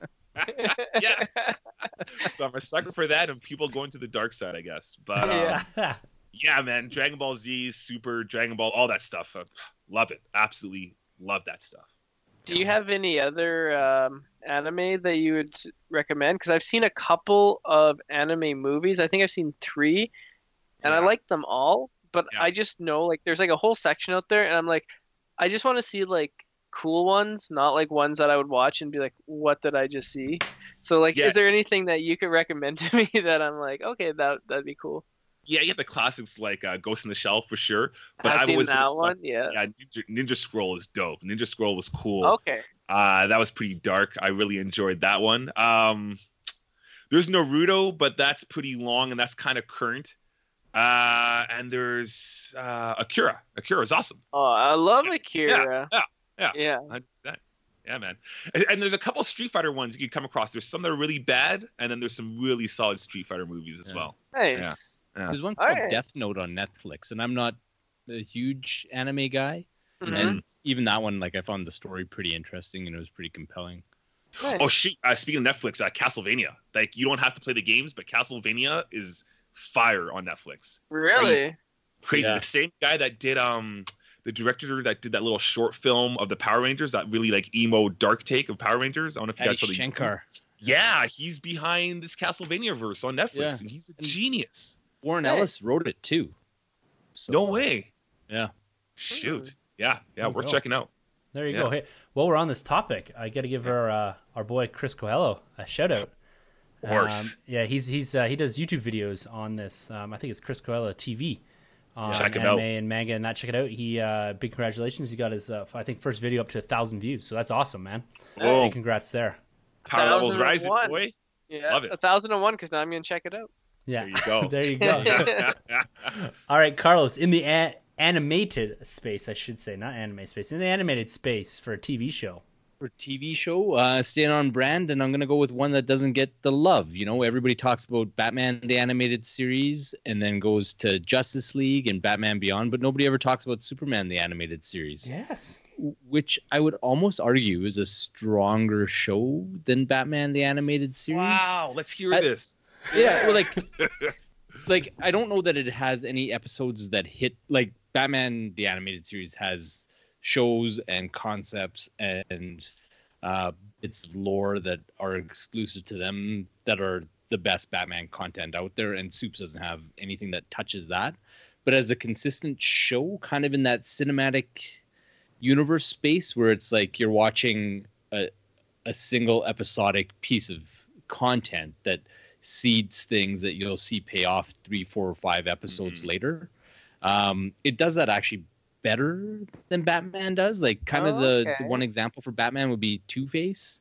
How they Mhm. seeded Hardy Harvey Dent through a couple of episodes before making him turn into Two Face, but they didn't do that a ton. Whereas Superman, it's like almost every single episode um, was serialized, where it would lead into the next one, and as Clark learns what Metropolis is all about and what the world is all about, uh, more and more of his world is revealed to him, and they they actually had him where he doesn't quite know uh, the extent of his powers or what he can do, or and it's it's cool, right? And it's Mhm. you know right from the first episode, they do really neat things with Brainiac that had never been done before. That I think are the best versions of that character, and then they bring it back and pay it off ten episodes later and then uh, and that goes right through to him meeting Darkseid, and they have a whole apocalypse storyline where Oh like wow! guaranteed, yeah, it'll it'll make you cry kind of thing. So, yeah, Superman the animated series. I don't know why it doesn't get the love that the Batman one does, but it's it's just as strong, but for different reasons. It, it go ahead, buddy. Oh, I was just gonna say it must be because I had that horrible Nintendo 64 video game. Yeah. Oh yeah, yeah. No, it it, it doesn't get any worse than that N64 video video game. Collect but, the uh, wings and fly. Yeah. yeah. Yeah. Oh man. through the kryptonite fro- fog. Yeah. I, I was gonna pick it up, but it was DVD. Uh, they had the whole series for twenty bucks at Walmart like months ago, and I was like, that's not a bad deal. But you know me, I gotta wait for that Blu-ray to come out. So hopefully they release that because they released, you know, Batman. They released um, Batman Beyond. They released everything on Blu-ray, but you gotta get that Superman animated series. They released that on Blu-ray. That's a day one purchase for me. Yeah, I love Yeah, to go man. back and revisit that. Yeah, Yeah. me too. it's good and it's one to watch from beginning to end. It, it was just it was just well done and it was you you could tell that this was their second kick at doing an animated series because they Mhm. approached it just a little bit differently and they're a little bit more confident and yeah, it, it's a cool show. So Did, did you guys mess with the world's finest uh, VHS? With Oh, Soups yeah. and Bats and Lex. and yeah, I have for the DVD. sure. Yeah, I have the Yeah. DVD. It's awesome. yeah, that's I great. love that movie. Yeah. Joker and Luther team up. Come on. Yeah, man. No, they did some cool stuff with that one. Some really cool stuff with that one. So Yeah. Even just a little bit with them learning each other's secret identities. I it was so that. quick, but Yeah. yeah, That's great. so well done. You know, it's Yeah. amazing what you can do sometimes when Batman and Superman meet. Sometimes. You're not you're not talking about something specific there, are you? I don't think so. I thought we were talking about stuff we've never talked about before. Although I do gotta say, in I do like the meeting of Bruce and Clark at that function of Lex and BVS. oh yeah, yeah. that was like actually pretty cool. You know, like what do you say? He um, Gotham knows their fair share of clowns or whatever the case is. Is that, Oh. is that Yeah. the title? Yeah. There was some kind of cool moments. Yeah. Some cool- Freaks dressed like clowns. Yeah. Yeah, yeah. Ah, Yeah. There it is, man. We got that in. Got that in. All right, guys. This is probably my most on-brand recommendation here, and I'm going with something. Now, I believe in the past I may have touched on this before, but there's an animated TV show called Avengers Assemble. Now, this came out in 2013. This was, we could probably say, the spiritual successor to Avengers Earth's Mightiest Heroes, which you guys have heard me bang on all day about. I even threw it up on Twitter this week as something that I'm starting to rewatch. But as I'm kind of rewatching that, I'm also going to watch Avengers Assemble. I had, you know, a bit of issues with Avengers Assemble because it effectively is what ended Earth's Mightiest Heroes as they wanted to capitalize on the Avengers film from 2012. They essentially took that Avengers cast, dumped them into this new Avengers series, added the Falcon, and started to progress with uh, a season. And I didn't love it. I was really attached to Earth's Mightiest Heroes. I was really attached to the voice actors, the style, and all that. And this was, you know, a bit of a deviation from that. But I've since gone back and started to revisit this. Now, there's five seasons of this right now, and I'm not all the way through it, but seasons three through five have a real keen focus on a particular storyline. Season three being Ultron, season four being Secret Wars, and season five being Black Panther and I'm really liking what they're doing in that space. And it's nice to go in and you get a couple minutes on, or a couple, sorry, a couple episodes on a particular character and that. And I would, all, I like to say the same way that with Earth's Mightiest is it's a nice bridge between the comics and the films. This more so leaning on the films, where Earth's Mightiest leans a bit more on the comics. And so, if you're looking for that bridge, you're thinking about getting to comics or whatever, this is a nice pit stop to take. It helps you introduce to some characters. Um, you get some concepts, some ideas, as some older comic book runs that they do pull from, you know, being Secret Wars and that. So it's a lot of fun. I, I do enjoy it, and being that it's only 20 minutes an episode, these things are very consumable. So Avengers Assemble, like it's, it's again, it's more capitalizing on what people are familiar with coming into the MCU. So there isn't a huge barrier for entry for this. You don't know have to know who particular characters are, and but it does help kind of introduce you to comic book characters as well that we haven't seen in the MCU yet. So it's Avengers Assemble. It is on Disney Plus as well. Um, and so that's my, my animated show recommendation. Earth's Mightiest Heroes is just the one season, right? Uh, Two. It's two seasons. Yeah. Okay. And they're two fantastic seasons. But I see, love I'm, it. I'm confused the with first Assemble because sure. doesn't like Assemble in the first like four or five episodes? Isn't there flashbacks of Earth It's- Heroes? It's yeah, so weird. it's very weird. And some of the voice actors are the exact same. Yeah, Um, and so it's they they transitioned over. I can't remember exactly who. I want to say the Hulk maybe, um, and a few others transitioned Hawkeye. over. Like, I, feel like you see Hawkeye in the flashback or something. It's weird. Yeah, it's Yeah. very it was very odd because this also came at the same time. There was a book, a comic book by Bendis called Avengers Assemble. yeah, that came yeah. out right around the same time as this too. That was basically plucking the characters out of the MCU, building on the success from the from the Avengers film in 2012. And so people coming into the shop were like, "Yeah, I know exactly those characters." Low barrier for entry comic book. I That's think it went for I can't remember 12 or 15 issues. It wasn't wasn't it wasn't a true Avenger story, I would say. Yeah. Um, but it was decent enough, and this is the, the exact same thing. But I like where they've evolved to beyond that, that where they brought, brought stuff in the later seasons here. Um, really paying homage to some of the older older comic book runs in that.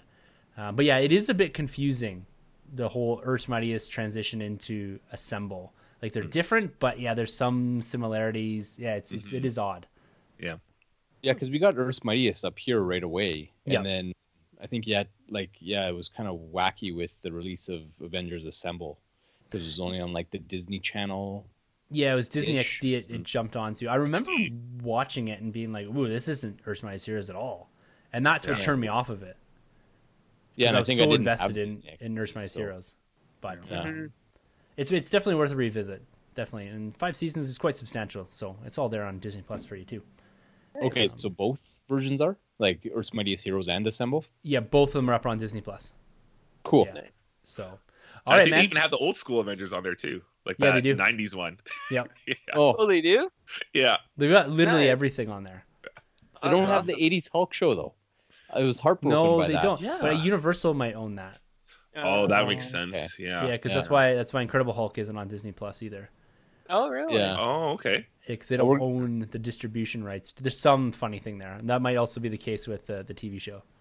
Yeah, I was working through that '90s Hulk, and I was just like loving it so much. And Oh. the kid walks in, and she's like, "Why are you so happy about this?" I was like, "Because it's amazing. Here's That's Mr. Fix awesome. It." She's like, "What? That's That's, the Hulk." Like, ah, get out of here. That's amazing. All right, Sunjay, we're gonna do TV show, live action TV show this All All right, man. I'm doing another like comfort show, and for me, this is a show that I used to watch as a kid, and people would always tell me like, "Oh, that show's so boring," but like, no, man, it's super funny, and that's Frasier. Um, been You off would to like Frasier. Oh, so good, man. Just the humor of it. It's just so good. And it you know, the episodes don't really like you know, you can just throw on any episode and just watch it. Like there's no like really carry forward and there's no real like uh you know, storylines that carry throughout. So this is just a perfect show. You can just sit down on the couch throw on any episode and laugh and man, it's just so good. Kelsey Grammer just The like, Beast. nailed the beast, yeah, there you go. And uh, David Hyde Pierce, who was in Hellboy too. So Yeah, he was. and I think Hellboy won as well. So, yeah, man. Um, Frasier, if you're looking for like half an hour to relax, forget about your troubles, you could do a lot worse than Frasier. So, throw it on and uh, you know, eat those tossed salad and scrambled eggs, my man. Uh, Seattle radio host. Yeah, yeah, oh yeah, yeah. He's yeah. So like, Cheers, you, you know, he was like a barfly there at the, at the bar. I never really watched Cheers, and then there was like the only. It's like one of the most successful spin-off shows of all time. So when Cheers ended, they started the show Frasier, whereas um, Seattle, you know, he's a psychiatrist and he has a call-in show where he helps people, kind of like a Dr. Phil or something like that. But it's like all on the radio, and then it's just about his love life, and he lives with his dad who is a retired police officer, and then his brother is also a psychiatrist, but he's in, um, you know, he's like an actual psychiatrist where he's like having patients instead of on the radio, and then they have their um, their dad's physical therapist Daphne Moon, who his brother is in love with, and it, it's it's gold, and man, it, you, it's just. It's, it's a national treasure, and I feel like it doesn't get the love. Like people always say, like, "What's your favorite funny show?" And it's like Friends, Fra- er, Friends, Seinfeld, The Office. Frasier should be up there, Mm. and uh, give it a give it a watch. Give it a watch, Sonny man. coming with the, the Frasier support. Yeah, man, they got that highbrow humor. No, I'm just kidding. All right, Troy, what do you got for a TV show here for us? Oh, this this one's tough. You know, I want to say Saved by the Bell, but I won't. I'll save it. But uh, honorable mention is is Smallville for sure. Smallville was right. was was magical for me. You know, not only was it the origin of Clark, it was also the origin of Lex Luthor for that TV verse at least, and I think that's one of the best live action. It is the best live action Lex Luthor we've ever seen, hands down. I'll, I'll Mhm. say it right now. But I'm gonna go to Lost, man. Lost was cool. Oh. I was I was late to the party. My wife got me onto Lost, and I plowed through it. The first season of Lost is fire Wow. Yes. incredible. Um, the season finales for Lost season one and two were something else. Um, the characters Hatch. in there, the Hatch, John Locke, Jack, you know, all these characters were something else, man. And you know, I'm a fan of theories, and this show has it for days. You know, Oh, every yeah. episode you're wondering where they're gonna go next. I I, I binged watched I think the first four seasons, then I got caught up way, and then I waited. You know what I mean? I remember sitting in a Greyhound station, taking buses home from university on a laptop that only lasts like two episodes Yeah. at the time, and trying to burn through this thing as fast as I could. It was something else, you know, because the first season you think you get the idea of it, but then they introduce other things slowly, and then they throw the world upside down and they give you these these flash forwards, right? Yeah. And then they give you these things that are going on off the island and on the island and the history of the island and the Dharma Initiative. All these things Man, was just was- blew my mind. It was it was great. That It's great. J.J. Abrams mystery box, man.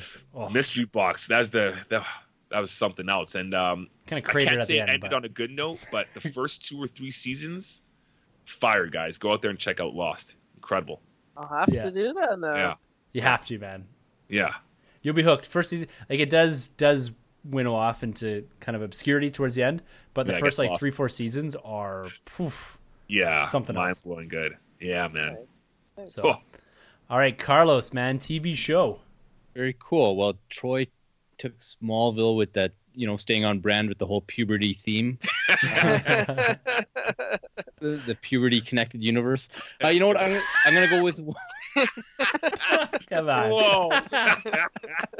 Let's let that marinate. That's great. Oh man. oh my god. now we know Hashtag why they call it Troy the boy. Yeah. Man. PCU, man. Um.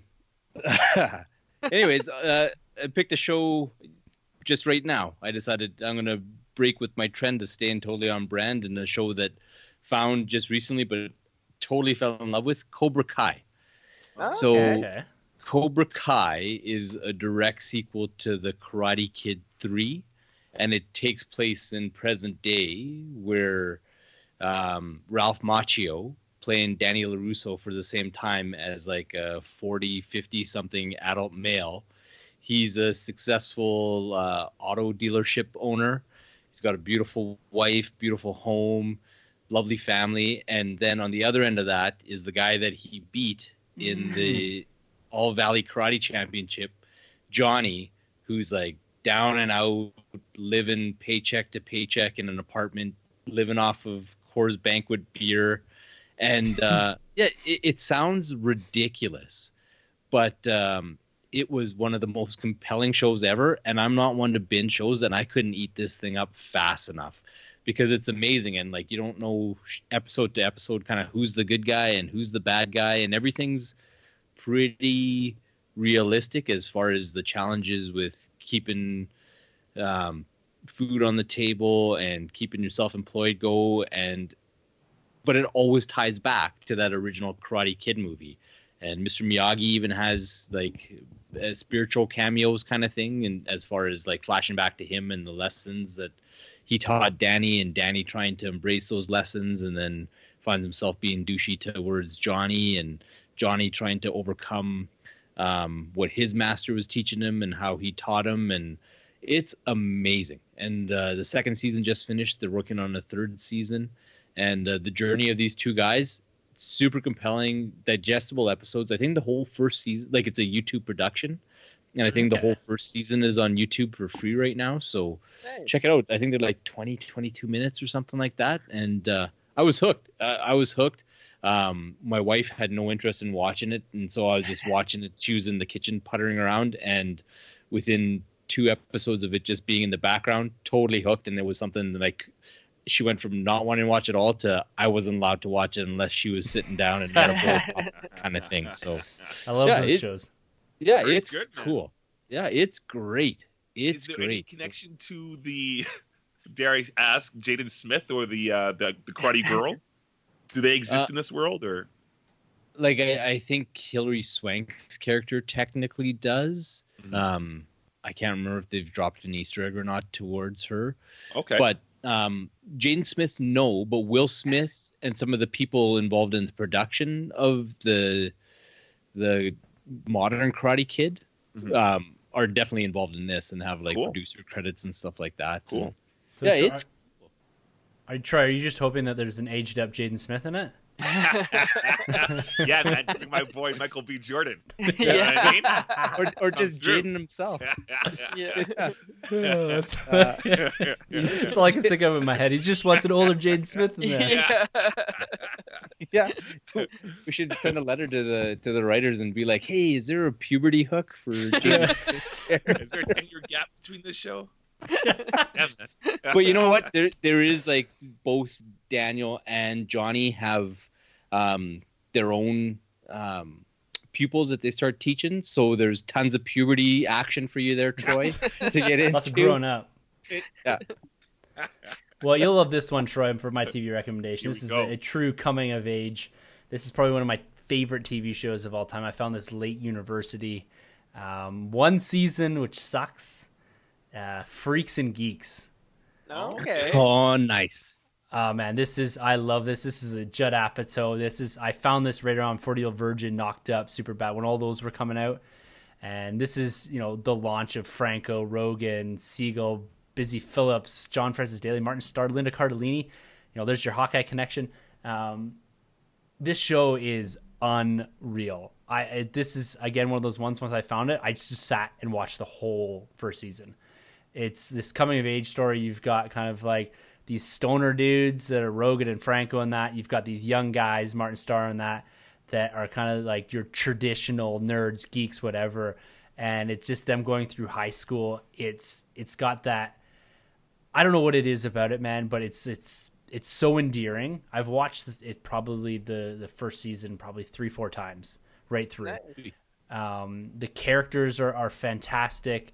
The the cast it's just a blow away. It's unreal cast, Nice. and it's all early for these guys. It's a little harder to find right now, but uh, it was on Netflix here in Canada. I think up until the end of 2018.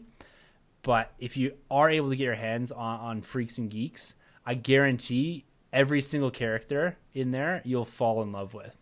Um, you're familiar with a lot of these actors. These are when they're quite a bit younger, so a bit of reverse there for you, Troy. Um, but it's uh, it's got to be one of the best like coming of age high school shows that ever existed. And then just for a bonus, there's kind of a spiritual successor to it called Undeclared. Um, different characters, not the same thing, but this has got uh, Jay Baruchel, Seth Rogen's in it, Charlie Hunnam's in it as well, and it's uh, these guys in first year university. Say very similar vibe. Martin Starr shows up in it. Um, I think Seth Rogen shows up and Jason Segel shows up in it. So very similar vibe, and it came out not too long after Freaks and Geeks ended. Another Judd Apatow project. Um, so it's a nice successor called Undeclared. Both one season each. Both deserved way more than that. Um, but uh, yeah, Freaks and Geeks, and then if you're looking to, to follow that up, Undeclared. Nice. Yeah. Nice. So all right, guys, we got to cap this thing off with our recommendations for for Comic Con, which this is the one I personally had the most difficulty doing. Um, if we're not talking about stuff that we haven't talked about before, so I'm still kind of percolating what I'm going to say here. So I'm going to throw it to, to Sunjay here. All right. So uh, keep actually brought. I feel like this is like a book review at like school or something. Like, here we go. So um, I'm actually choosing for my book report um, the George Perez run of Wonder Woman from the 80s. So George Perez went in and uh, redid Wonder Woman's origin, and um, you know I picked up these books, um, just some single issues because the covers look cool, but I just never got around to reading them because I was reading more like current stuff. And then I actually just started reading this um, Wonder Woman Beauty and Beast. It's like uh, issues 15 to 19, and then it has Action Comics 600 in it. Super cool. Like um, it shows Darkseid and Desaad like invading Mount Olympus, and the art in this is fantastic. Like the way they draw Mount Olympus, it, it's it, it's really cool. And um, you know the storyline, like Wonder Woman and Superman agree to kind of meet and Superman thinks it's like you know they're going on a date, and some of the dialogue is like kind of like weird because like Superman admits that like he had like a sex dream about Wonder Woman, and I was like, uh, okay, like you know that's kind Well, of the 80s. yeah. I'm like that's very like personal for a first date, and um, but then they get sucked into the portal to Mount Olympus, and uh, yeah, I'm telling you the art was fantastic. I think it was uh, Dick Giordano who who uh, drew it and um, story by George Perez and uh, Len Wein wrote some of it. You'll know him. He uh, created Wolverine and Swamp Thing. So uh, yeah, man, this is a good book. And like, you know, the '80s stuff.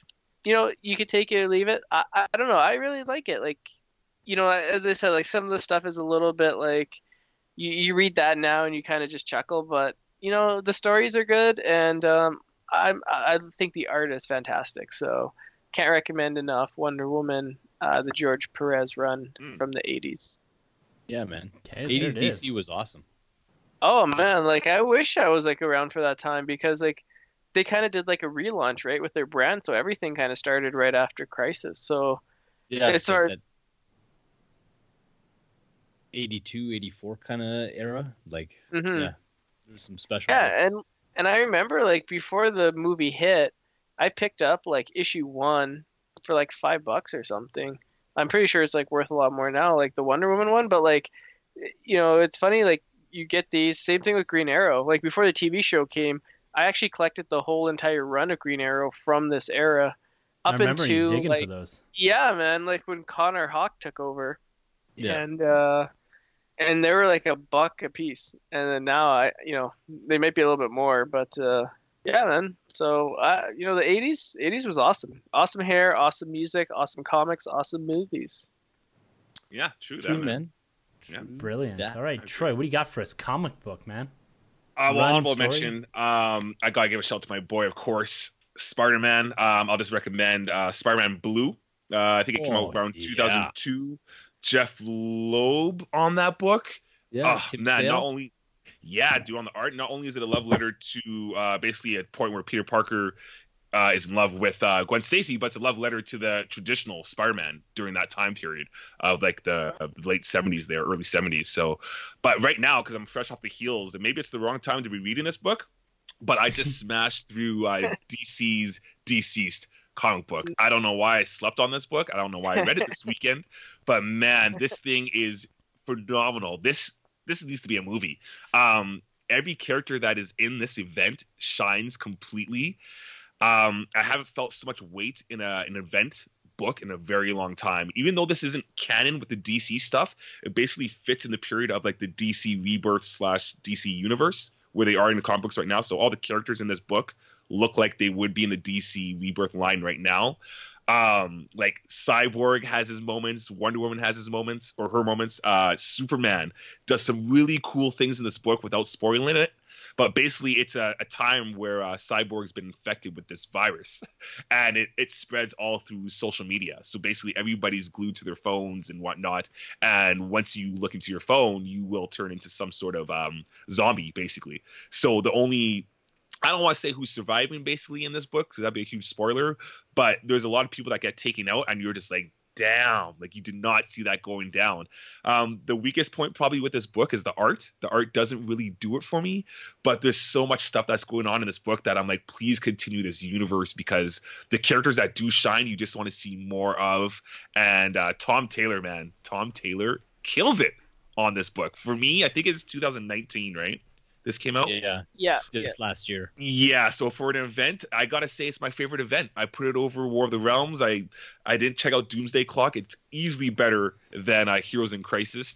Um, this this is my book for 2019. I really wish I read it back then because it's phenomenal, man.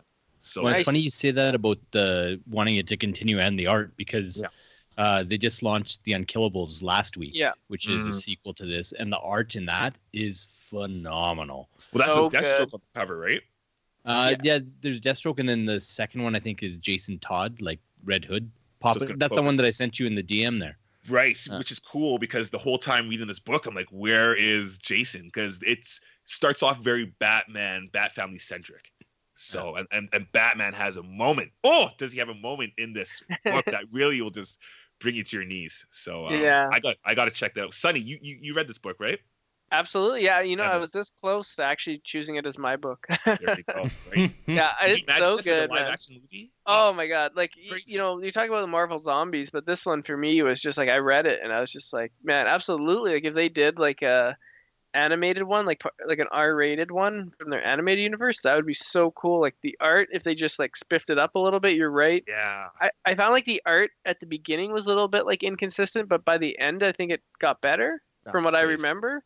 Yeah. But uh, man, this book, I mean, you have Darkseid in it. I mean, and you said the Batman moment and Superman. It's just like, Oh. At- Wonder at Woman first- she oh man. man. At, at first, when I read this, I didn't know this was like a you know off-world, elseworld story. Hmm. So I'm reading it, and all these people are getting offed, and I'm like, what? Like this is huge. Like I can't believe it. Like, Yeah. but like, yeah, this is definitely elseworld because I was just so like shocked. I was like, how could you even like continue? Like everything would have to center around this one event, but it was so good. Well, well, the crazy thing is, is just like when someone gets offed in this book, even though it's Elseworld, I actually feel for those characters as opposed to other events that I read. I'm like, someone gets offed, I'm like, whatever, they're coming back. Yeah. I don't really care. But this book captures those feelings, man. It's Yeah, crazy. Stakes in Yeah. a book. That's awesome. Stakes in the book, man. Yeah. yeah. Yeah. well, his brilliant. Injustice stuff is awesome too, and it's cheap digitally Oh, if you want to read it. yeah. So Yeah. Oh, and- and- well, Justice, I read the first volume of that one. That's great. Yeah. Yeah. Yeah, that was really good. It had like I like the uh, Harley and Green Arrow team up in Injustice. That was good. Yeah. yeah, Yeah. yeah. No, Tom Taylor's the man. Yeah, man. Mhm. Awesome. Well, Carlos, lay one on us here, man. Uh, you know what? I'm gonna kick it retro like Sunny, and I'm also gonna go off script. I'm gonna recommend Starman by James Robinson and Tony Harris from like '94 ish. Um, it is a phenomenal story. Troy, it's got a few of those kind of uh, uh, um, legacy character trappings to it. So this Starman, he's the son of the original Starman who was with the Justice Society. Okay. Um, dad becomes an old man. Oldest son takes over the mantle as Starman, and the younger son he, he wants nothing to do with it. He's kind of happy owning his antique store. Uh, Jack Knight's he's, he's just kind of happy to do his own thing. He's a bit of a hipster. Uh, his brother ends up getting killed, and he has to assume the mantle. But because he's kind of uh, his own man and so opposed to the, kind of that heroic lifestyle and whatnot, he becomes a totally different version of Starman. He doesn't have the red costume and the little hood and cape and stuff. Turns the star rod into this badass staff, and he rocks like a leather jacket and goggles from his shop, and and it is just a cool, cool story. Mm. Um, it is so character driven, and everything is very visceral and very human. From I think it's only 81 issues, uh, with a couple little mini series here and there. You can read the whole thing probably for 15 bucks at this point in time if you read it digitally. Like the books from the 90s are super cheap uh, online, but uh, beautiful, beautiful art, tons of um, not adult themes in that there's like tons of sex and violence, but um, just um, difficult situations that the characters are put in, and they pull in a ton of DC lore and play with uh, loads of obscure characters.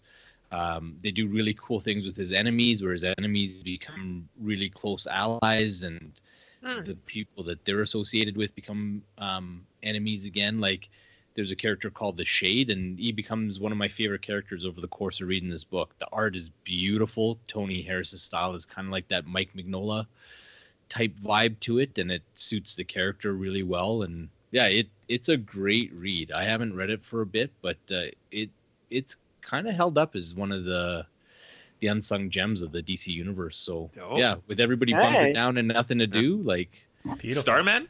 Starman, James Starman. James Robinson, and yeah, you know what, man? Read the first trade, like the Yeah. first six issues or whatever. Like I said, you probably get it for all but free Mhm. online, and uh, yeah, go from there. See what you think. But it's Oh, uh, okay. it's a neat book. Like I like those kind of human type of trial and error type of books, and Mhm. Mhm. that's definitely it. So Cool. Dope. Very cool. Awesome. That's a great recommendation. Throwing it retro there. And um, guys, I'm gonna. I, I I had a really hard time with this one. My my pull list is pretty narrow. I have you know my very focused comic book reading, but I'm gonna go slightly adjacent to some of the recommendations I've gone, and I'm gonna go back to 2007 and go with the Nova Run by Dan Abnett and Andy Lanning. Uh, this is coming off the back end of one of my favorite events I've talked about lots. I'm not going to detail here Annihilation. Uh, but this is giving Nova a 36 issue run that ties into some of the big events that come there. But all you really need to know about this is that the, and if you read Annihilation, this is within the first page, Nova Corps is gone. And it's one man policing the universe. And it's Nova. And this is a character that I do believe you're going to see show up in the MCU at some point massive power set, does beautiful exploring there. You're all over the galaxy, um, exploring kind of the, the, the cosmic end of things as Dan Abnett and Andy Lanning continued at that point to just expand Marvel comic cosmic. And this is where I fell in love with all this and things like at this point, like Strange Adventures is coming off, you know, my love of the cosmic is what, what kind of really intrigued me about that. And this is one of the books that I always had a, a fun time reading and I had a blast putting together this in, in single issue back in the day. If you remember Sunjay like spinning through the uh, the comic Yeah. sales at Sunnyside trying to find Nova books and all that to fill that run out. It was an absolute ton of fun. So it's uh, I don't want to give too too much away, but it's it's a real great ride through that character. And even today, if you're reading current Guardians of the Galaxy stuff, there's still fallout from the books that you kind of get towards the end, towards the end of that run that are they're still dealing with in modern Guardians of the Galaxy. You know, we're you know over ten years out from that, and there's a lot of, of fallout implications from it still, which shows that the legacy that they built into this character through these runs has been important for the modern storytelling that they're doing. So, uh, Nova 2007, I think, yeah, 36 issues. Uh, so a few trades there. I'm sure you can find them uh, pretty reasonable. Um, and I believe they're all on Marvel Unlimited as well. Very, Very cool. cool. So there it is, guys. That's uh, that's 20 different things that we've sat here and recommended over the last, you know, hour 45 or so. And uh, hopefully that can get you guys through, or at least gives you some ideas uh, on, you know, some of uh, this list is pretty eclectic. It's pretty mixed. It's on brand, off brand. It's all over the place. Everything from from Frasier all the way through to Swiss Family Robinsons. Man, you've got the, the full spectrum there, and you got you know a couple nice pit stops with some comic books there in between. So, guys, look, it's it's this is uh, constantly evolving the podcast, and we're going to adapt to the situation here, and we're going to continue, like I said at the top, to bring you the content. This isn't something that we want to stop doing. We're just going to evolve it. It's gonna it's gonna look a different bit different as this uh, this whole thing kind of drags on into uh, you know weeks into months. But we're going to be here and we're going to be tossing around ideas with between the four of us what this is going to look like in the not too distant future. Whether it's going to go into, like I said, you know, more comic book reviews, film reviews, maybe going back and, and looking in depth at things like the Dark Knight trilogy, um, maybe finishing up finally our MCU retrospective, getting to that Birds of Prey review, getting to that Shazam review.